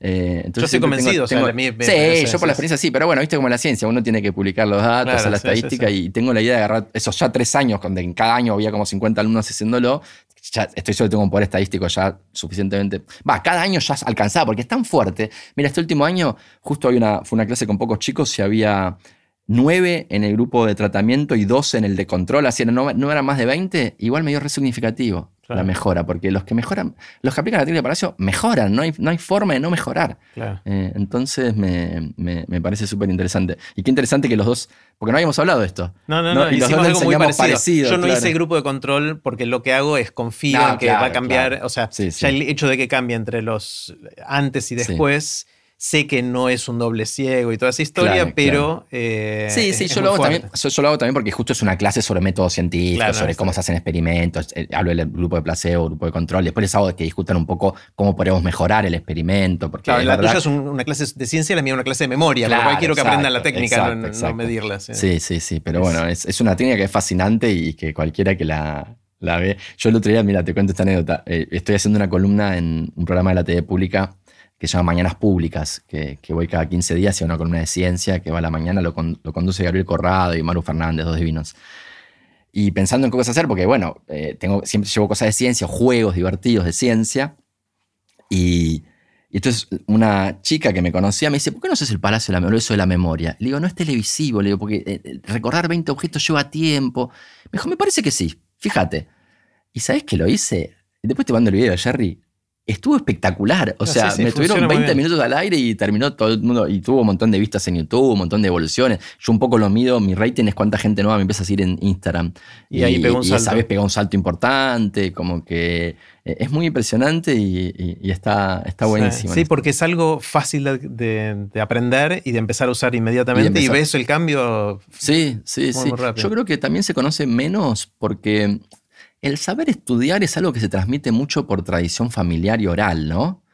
no te enseñan en el cole eso es. No te enseñan, pero los que venimos de familias estudiosas y estudiamos de chiquito, medio, yo me acuerdo, mi mamá se sentaba conmigo a estudiar y me tomaba y lo que en el fondo lo que estaba haciendo era enseñarme a estudiar. Claro.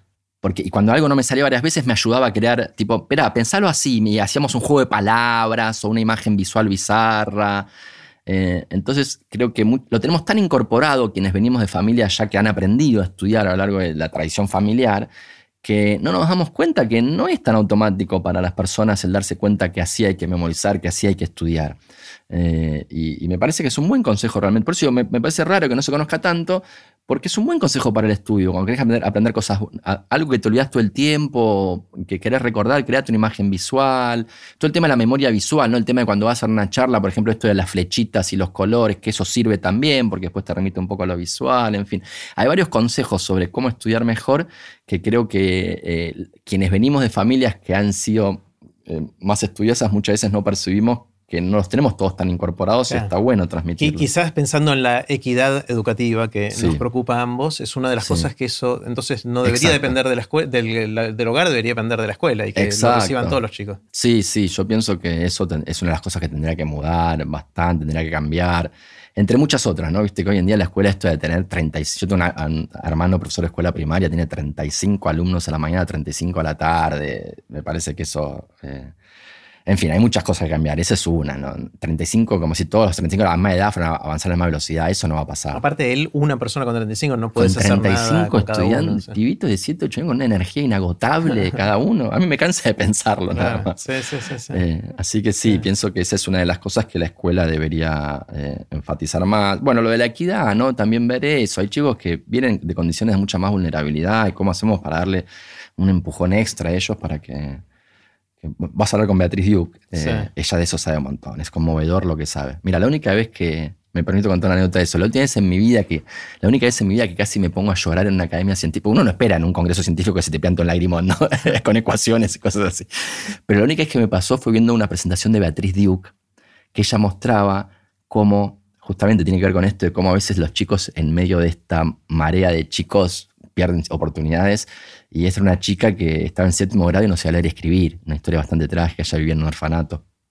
Y ella muestra un video que en tres meses la chica está leyendo y escribiendo. Una cosa a tal punto conmovedora que me acuerdo que se me puso la piel de gallina cuando veía la transición de esa chica, porque digo, cuando una chica termina la escuela primaria sin leer y escribir, o un chico, es una tragedia personal, pero una vergüenza nacional. Ah. Porque le cagaste la vida para siempre, básicamente, en buena medida. ¿no? Una persona analfabeta en esta sociedad, ¿cuánto de, cuánto de menos va a poder aprovechar la vida?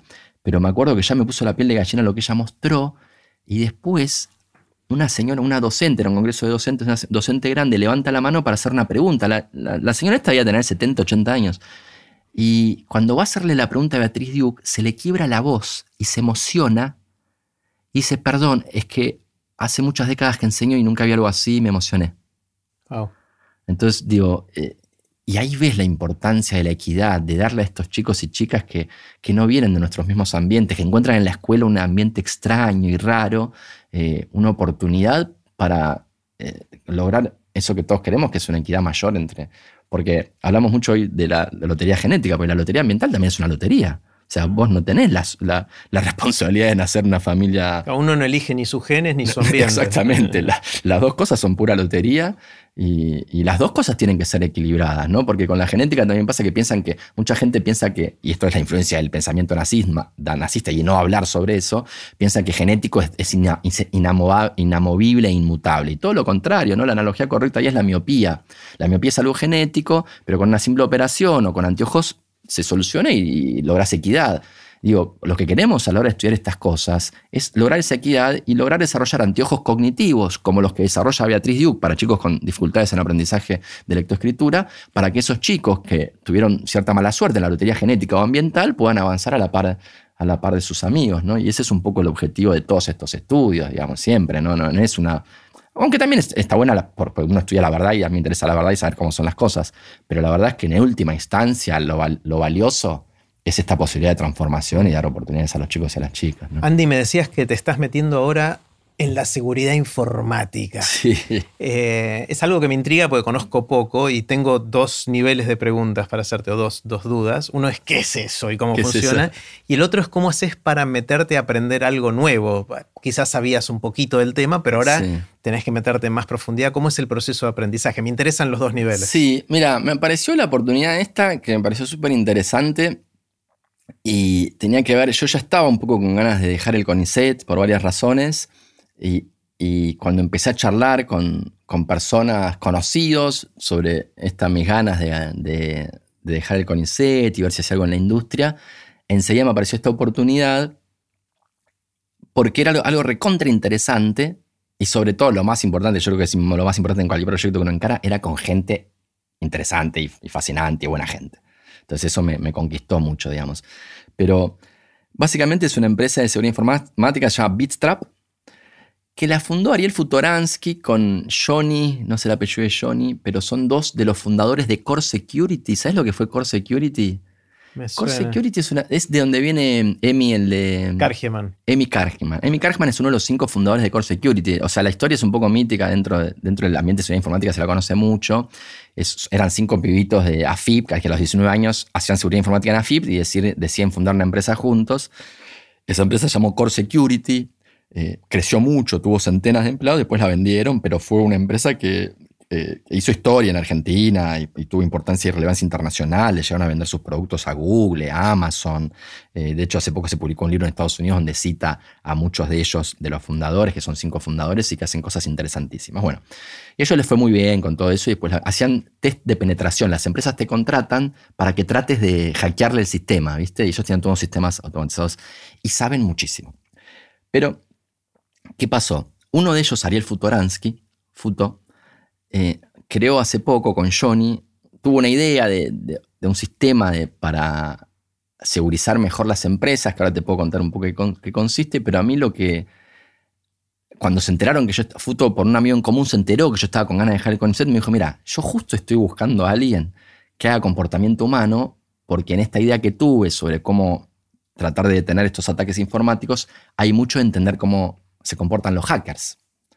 Así que a mí me vendría bárbaro que vos trabajes para nosotros, con nosotros.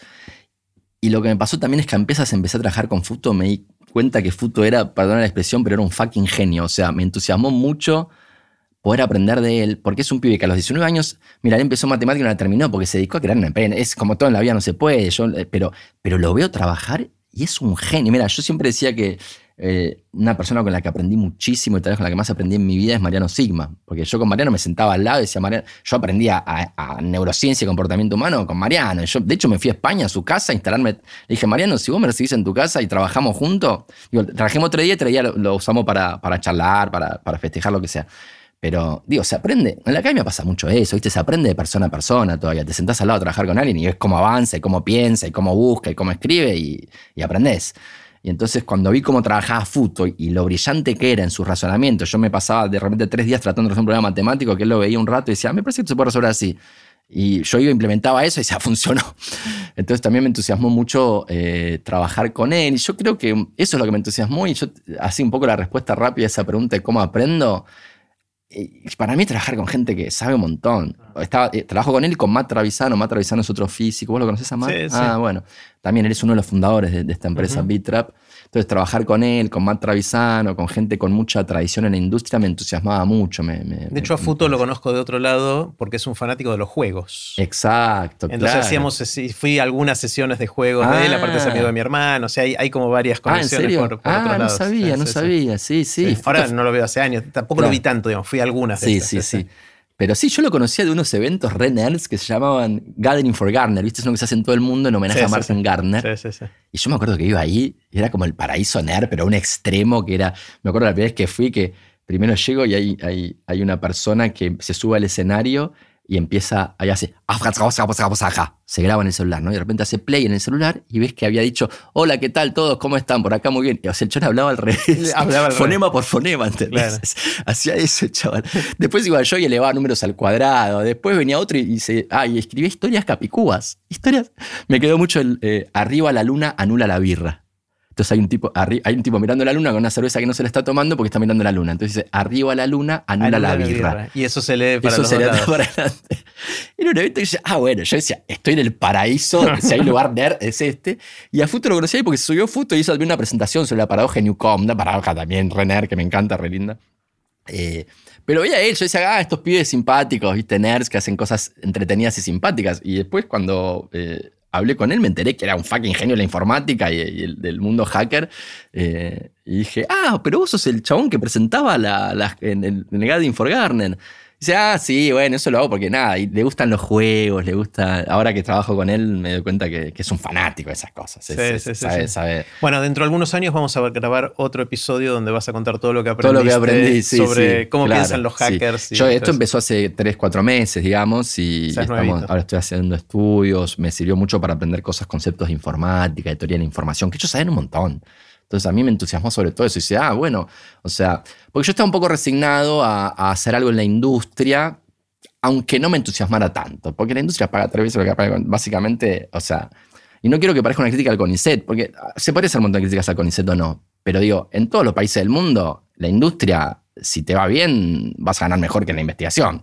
Eh, y, y, en un momento yo estaba un poco decidido a decir, bueno, me voy a la industria, a ganar un poco mejor eh, y poder dedicarme más tiempo entonces a la comunicación pública de la ciencia que me encanta. Eh, y, bueno, y tuve la suerte de que no, tuve que ir a hacer algo que no me, parece súper entusiasmante y sobre todo, y creo que es lo más importante, esto de estar aprendiendo cosas nuevas, que, cosas que me interesan. de gente que admiras. Y rodeado de gente que me parece que sabe un montón y la cual yo puedo aprender, digamos. Porque a mí lo que me pasó un poco es que yo me fui al gato y la caja, o sea, yo estaba hasta ahora en el gato y la caja, eh, pasé un poco por el Neco también, pero eh, el gato y la caja me parece fantástico, pero yo era el, yo era el de mayor seniority ahí. Y yo, necesitaba, yo sentía que necesitaba ya a esta altura estar con gente de la cual yo también pudiera absorber más, más allá de montar un grupo y tener una manija que está buenísima. Y lo bueno de ser el de mayor seniority es que estás rodeado de gente joven, muy manija y copada, inteligente, que quiere hacer cosas. Pero a su vez me faltaba un poco una interlocución con, claro, alguien que por lo menos que hable un poco más de igual a igual, porque eran todos mucho más. Yo era de lejos el más, tenía 10 años más que, eran todos. Yo tenía 40, ellos tenían 30, todos. Los que tenían 30, algunos de 20. Entonces yo eh, sentí un poco eso y me entusiasmó mucho esto de ir a trabajar en BitTrap para, para aprender con ellos, cosas de hackers, de comportamientos y mucho de teoría en información. Y ahora estamos muy entusiasmados, yo estoy muy entusiasmado también con algo que se llama optimización dinámica de experimentos, porque todos los experimentos se hacen hoy en día, cuando vos querés estudiar retención de memoria, cómo va cayendo la memoria con el tiempo, medio que se, hacen diciendo, bueno, vamos a medir, le mostramos la información a alguien y medimos 8 segundos después, 10 segundos después, un minuto después y 2 minutos después, y 10 minutos después. Y en realidad... Eso es para memoria a corto plazo. Para memoria a corto plazo, claro, memoria de trabajo. Y vos decís, pero ¿por qué en esos tiempos, si no a los 7, 3, ¿entendés? Como que y en realidad cuando haces la matemática y, y, puedes conceptualizar mejor qué, es la, qué información no tenés y qué información querés ganar, ves que hay formas óptimas para ganar mucha más información con menos medidas. Está bueno. Entonces es súper interesante y todo eso lo estoy metiendo con ellos porque ellos saben mucho de todo esto, así que me parece re interesante. Andy, em, de lo que está pasando en el mundo, mm. mirando ahora perspectiva así grande, ¿no? ¿Cuáles son mm. las cosas que, te interesan, que te llaman la atención, que te asombran? ¿Qué, qué es lo que, porque em, obviamente tenemos un mundo que cada vez más complejo y pasan más cosas. Bueno, un poco tiene que ver con mi último libro, que es a mí lo que me fascina mucho, me fascina, o sea, me fascina tal vez en el mal sentido, pero me asombra y tal vez me preocupa, es el crecimiento. Mira, yo viví 20 años en Brasil, como te comenté, y cuando yo vivía en Brasil, eh, hay un tipo que era el hazme reír de todos, un impresentable que se llamaba Bolsonaro y que decía cosas horrorosas de todo tipo. ya, era ya era conocido. Sí, pero era un payaso, eso era lo loco. Era un payaso que votaba el 3% de la población y que con eso lograba ser diputado. Él fue diputado muchos años. Pero decía barbaridades, hasta el día de hoy, viste que eh, toca la hidroxicloroquina, antivacuna, y es presidente de un país. eso me impresionó mucho. Que, que, Bolsonaro llegue al poder me impresionó muchísimo. Y es un poco el origen de mi libro Tabú, y, y me interesa mucho ese tema. Hay un libro que se publicó hace poco de un. Tal vez lo conocés, Pablo Stefanoni. No. Ah, Pablo Stefanoni, porque tiene, creo que tiene tu edad, es un poco más grande que yo. Eh, ah, pero vos al, Pele, ¿no? Claro, él iba al Nacional. Yo lo conozco del Nacional de Buenos Aires hace muchos años, nos tenemos un cariño mutuo, aunque no nos vemos, pero es un periodista muy bueno que acaba de publicar un libro llamado La rebeldía se volvió de derecha. O sea, es una pregunta el título del libro. Eh, y él ahí dice algo que me parece muy verdadero. Yo, bueno, creo, en el último podcast me acuerdo que comentamos que yo fui presidente del Centro de Estudiantes Nacional de Buenos El primer presidente Trosco. Exactamente, dentro de la U, o sea, antes nunca la U había ganado un presidente Trosco y después ganó en, las, en la FUA, ganaron un montón, pero yo en el año 95, cuando la franja morada dominaba los centros de estudiantes, eh, yo gané siendo militante del, Partido Obrero, del trotskismo, el centro, yo fui presidente del Centro de Estudiantes y, ganamos, yo no, digamos, todos los militantes, que yo estaba mi hermana. Y yo creo que es verdad, estamos hablando del año 95, así que hace muchos años atrás. Eh, pero eh, Pablo señala un poco en ese libro algo que me parece súper interesante, que es un poco el origen también de, mi Inquisición en Tabú, tratar de entender y tratar de transformar también un poco esta situación. Él dice que antes el, discurso de izquierda en esa época todavía conservaba un poco de que había un mundo, nosotros sentíamos que había un, como se dijo, un paraíso posible al que podíamos llegar si luchábamos lo suficiente por eso, pero había una imagen paradisíaca más o menos alcanzable. Y más o menos imaginábamos cómo podía llegar a ser con el socialismo, con una sociedad de iguales.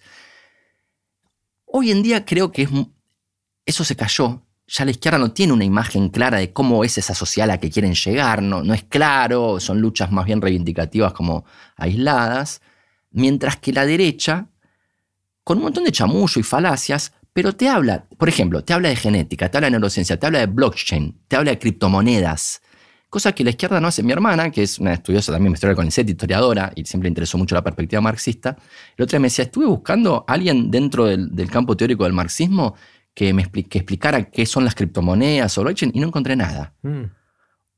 Como que lo que veo en algún sentido es que la, hay una oportunidad que está derecha extrema, ni siquiera me gusta decir derecha porque siento que hay mucha gente que derecha buena, o sea, entonces siento que no quiero pegarlo a ello, pero eh, no sé cómo decirlo, como muy, muy parecido al negacionismo de la ciencia. Em, siento que ellos están aprovechando el hecho de que la izquierda no habla de estos temas para entregar como si fueran pastillas de verdad. Y entonces dicen, ves, yo mira, te cuento, para, para, que se entienda un poco mejor, te cuento una anécdota que pasó hace, uno hace dos semanas y otro hace tres semanas me encuentro con dos pibes jóvenes, porque una de las cosas muestra lo que hago es que estoy rodeado de mucha gente joven. Estoy hablando de pibes de 26, 27 años los dos, que en su, en su adolescencia, e inclusive en, su vida universitaria, habían militado uno en el trotskismo y otro en el chavismo, y los dos ahora defendían a mi ley. Wow. Y cuando hablé con ellos, los dos eran personas muy informadas sobre neurociencia y genética y sobre todo los estudios modernos del comportamiento humano. Habían leído a Richard Dawkins, a Steven Pinker, a Daniel Dennett. Eran autores que la izquierda no sabe ni quiénes son. Y son autores de divulgación científica muy buenos. Yo siempre también me acuerdo cuando yo era chico, Richard Dawkins, el gen egoísta, era visto como el libro que era utilizado por el nazismo para justificar su opresión. Y cuando leí El gen egoísta y me pareció un libro fascinante, increíblemente hermoso y bien escrito, sentí una frustración. Pero bueno, mi frustración no fue decir, ah, entonces todos me mintieron, entonces quien, quien, quien, habla de este libro es bueno, y entonces que pienso un poco lo que es lo que está haciendo esta derecha radical, negacionista, digamos, que a estos pibes los seducen un poco porque leen sobre esos temas y después los utilizan falaciosamente para mostrar que ellos sí te dicen la verdad, mientras que la izquierda la niega. Y mi libro tabú un poco es hablar, che, mira, hay cosas que no puede ser que nos parezca. Si yo digo que la facilidad para la matemática también tiene un componente genético, estoy, esto es una hipótesis que puede ser falseada, no es una verdad moral que deba ser rechazada. Y hablar de eso nos va a ayudar a ayudar a los pibes o a las pibas que tuvieron mala suerte en las loterías genético ambiental, como decíamos, a que tengan una, equidad mayor con los demás. Y entonces yo, mm, como que eso, si se quiere, es lo que últimamente me, interesa mucho charlar y pensar, la relación entre los descubrimientos en neurociencia en genética y la moral, cómo establecemos los principios morales, porque también pasa eso, muchos niegan el conocimiento de genética y comportamiento porque piensan que nuestra moral debe estar basada en el hecho de que somos todos iguales. Y no somos todos, de hecho el principio de igualdad no dice que somos todos iguales, sino que a pesar de que somos diferentes, nuestros intereses deben ser considerados por igual. Entonces, ese tipo de confusiones sobre la relación entre ciencia, genética, neurociencia y moral es lo que hoy en día me interesa mucho, sobre todo a la luz de lo que está pasando de este crecimiento del negacionismo científico por la derecha, pero históricamente un negacionismo científico de la izquierda que hoy en día no se puede tirar abajo de la alfombra porque la ciencia está avanzando. Entonces, por más que vos no te guste hablar de genética, hay una revolución en proceso. Y te conviene hablar de genética porque si no van a hablar los que son tus enemigos y van a hablar cosas que son requeta recontra interesantes. Mira, justo como anécdota final para terminar esta respuesta un poco larga, pero hace poco quiero contarla con cuidado, no quiero mencionar muchos nombres, pero básicamente le dije a alguien del gobierno importante por qué no hablábamos en, en educación de genética y neurociencia que era un tema fascinante, que a los chicos les encanta. Me dijo, ah, pero esos son temas que habla el PRO. ¿Entendés? Es como que hay una confusión. Politizaron la Politizaron, sí. Aparte, como Manes es, es, el neurocientífico más famoso de Argentina, muchos dicen neurociencia Manes, neurociencia mala. ¿Entendés? Y yo y, lo he visto mucho eso. Y yo digo, che, independientemente de Manes, Manes, qué sé yo, pueden tener opiniones que yo apoyo más o menos políticamente, pero la neurociencia no es Manes. No, no, Hablando de la miopía que decías antes. Hablando de la miopía, exacto, exacto, por eso. Y bueno, y todas estas conversaciones sobre relación ciencia, moral, genética, neurociencia es lo que en los últimos años me ha, me ha fascinado. Bueno, una de las cosas que habíamos hablado hace cuatro mm. años, habíamos empezado a esbozar Hmm. es esta discusión respecto a si una vez que reconoces que está la lotería genética, la lotería del ambiente en el cual creces, si la gente es responsable por lo que hace o no. ¿no? Hablamos del perdón también en, ese ah, momento. Eh, y obviamente, si uno va al extremo de decir uno no es responsable de su genética ni del el ambiente en el que creció, entonces es responsable de los delitos que va a cometer después, dado la personalidad que desarrolló, o no, ¿no? Es un tema espinoso dentro Es un tema espinoso, está buenísimo. También me, últimamente volví un poco a ese tema, que es el tema del libro albedrío, que en algún momento lo había. En, momento en mi primer libro lo discutí un poco, después lo dejé un poco de lado y ahora volví un poco a eso. Eh, pero sí, a mí me parece que lo fundamental es eh, distinguir responsabilidad del libro albedrío también. Eh, libre, libre de qué, porque no es libre de las leyes de la física, claro. ¿no? Pero me parece que yo soy, viste que en, esto del debate sobre el libre albedrío y las leyes de la física hay como dos campos, están los compatibilistas y los incompatibilistas, ¿no? Los incompatibilistas dicen que el libre albedrío no es compatible con las leyes de la física, ¿no? por eso compatibilidad e incompatibilidad, porque un poco el razonamiento es, nuestro estado mental y nuestras decisiones y nuestro comportamiento depende del estado de nuestro cerebro. Y el estado de nuestro cerebro depende de las leyes de la física. Entonces, por estado significa exactamente la configuración de cada átomo, cada molécula, cada neurona, todo eso. Todo, sí, una descripción que puede ser o la posición o velocidad de cada partícula del cerebro o el estado cuántico, del, lo que quieras, pero una descripción física del cerebro. Y en algo en lo que todos están de acuerdo, compatibilistas e incompatibilistas están de acuerdo, es que sí, el, comportamiento del cerebro depende de las leyes de la física y su estado anterior. El estado posterior y cómo evoluciona y, del, y, del, estímulo que tenga. Y el estímulo que tenga, claro. Pero que en principio en principio es reducible a leyes de la física. En eso están todos de acuerdo, pero los incompatibilistas dicen, dado que esto es así, entonces el libre albedrío es incompatible con las leyes de la física. Y es una ilusión. Y es una ilusión. Y los compatibilistas, yo soy un poco más compatibilista, aunque voy cambiando también, dicen que no, que es compatible, que tenemos que entender bien a qué nos referimos con libre albedrío, pero que es compatible. Y yo pienso que sobre todo es compatible en el sentido, en el único sentido en que es importante, que es en el sentido de la responsabilidad moral. O sea, tenemos responsabilidad sobre nuestros actos. Y me gusta en este debate definir el libre albedrío como aquellos comportamientos que fueron frutos de un pensamiento previo a la acción. ¿no? Si vos tenés un pensamiento previo a esa acción y como fruto de ese pensamiento llevas adelante una acción, entonces puedo definir que esa acción fue una acción libre, producto de tu libre albedrío. Eh, en ese sentido, aunque bueno, es verdad que hay, hay, muchos debates, hay diferentes visiones, pero creo que lo que todos estamos de acuerdo es que existen las responsabilidades morales. Eso nadie niega, más allá de la naturaleza última de nuestras decisiones, que eh, tenemos que ser responsables por nuestros actos, responsables en el sentido incluso de poder crear normas sociales que nos lleven a que esas decisiones malas sean menos tomadas. O sea, tal vez hay un debate de por qué llevas a una persona a la cárcel, ¿no? Si la llevas como castigo para, o sea, para señalizar a otros que no hagan eso. Exacto, mm. exacto. Como, hay varios dilemas morales ahí muy interesantes. Pero bueno, ¿qué pasaría? Bueno, y hay unos que pasaron de verdad, ¿viste? Esto hubo un caso de un tipo que empezó a, a tener, eh, a notar no, este tipo empezó a tener comportamientos inapropiados a los 60 años con, chicas alrededor y, cuando le hicieron un escáner cerebral tenía un tumor en la corteza prefrontal y se lo sacaron y dejó de tener ese comportamiento inapropiado. Entonces son casos como que te muestran un poco ese fino límite entre la libertad o no y cómo juzgas con eso. ¿Qué harías si hay una pastilla que te hace... Vos tenés una persona que tiene un comportamiento inapropiado y es una pastilla que tenés seguridad por su acción farmacológica que le va a dejar de tener, va a hacer que deje de tener ese comportamiento inapropiado. Entonces ahora que se tomó la pastilla, ¿tenemos que juzgarlo por los actos previos a que se tome la pastilla? Hay un montón de dilemas ahí que son súper interesantes. Después de tomarse la pastilla, ¿sigue siendo él? Sí, exacto. Bueno, el problema de la identidad, que es otro problema. Bueno, y cuando le sacaste el tumor al otro es lo mismo. Es, lo mismo, exactamente. Y cómo juzgamos, qué leyes establecemos.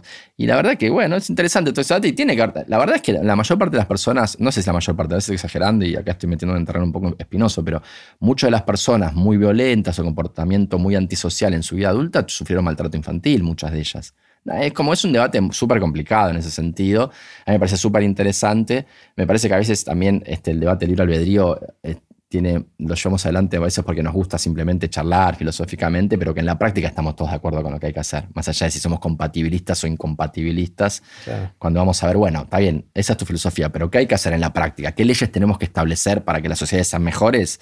En eso creo que estamos de acuerdo. La tenemos que suponer que la gente tiene algún tipo de decisión propia y que es responsable por eso. Sí, definimos decisión propia como aquellas acciones que son fruto de un pensamiento consciente y anterior a la acción. Digamos, eso me parece que es una buena definición y que en base a eso podemos definir entonces que una persona es responsable de sus actos. Mm.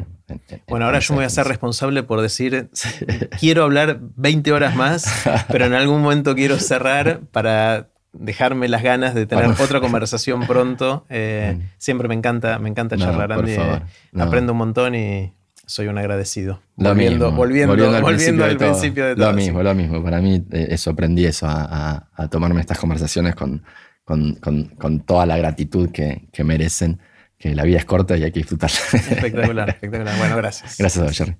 Y así terminó la conversación que tuvimos con Andrés Riesnik.